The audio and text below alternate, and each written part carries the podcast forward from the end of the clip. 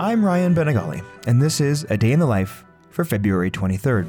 This land was made for you and me. Today in 1940, folk singer songwriter Woody Guthrie wrote the lyrics to a song that would become known as This Land is Your Land. Most people are familiar with the song, but what not everyone might realize is that it started life as a protest against Irving Berlin's song God Bless America. God bless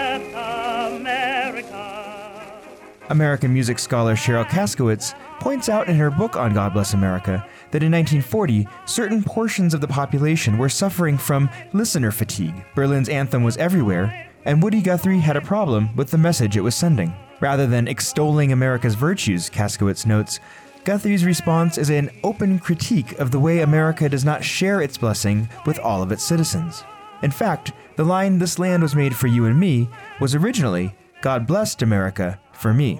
Guthrie's critique emerges in two of the verses that he wrote on this day in 1940 that did not make the cut when he eventually recorded and published the song. One describes destitute, hungry citizens waiting in line for food at a church, and another talks about walls and private property. It's a verse that Guthrie sings on an archival recording located in the Library of Congress. There was a big high wall there that tried to stop me. The Sign was painted, said private property. But on the back side, it didn't say nothing.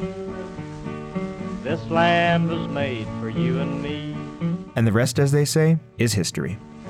When the sun A Day in the Life is a production of Critical Karaoke, brought to you by the Idea Space at Colorado College, exploring ideas through the visual arts. Also made possible by the generous support of the Bee Vradenburg Foundation, the Joseph Henry Edmondson Foundation, and Colorado College, fostering innovation in the humanities. Find out more at criticalkaraoke.com.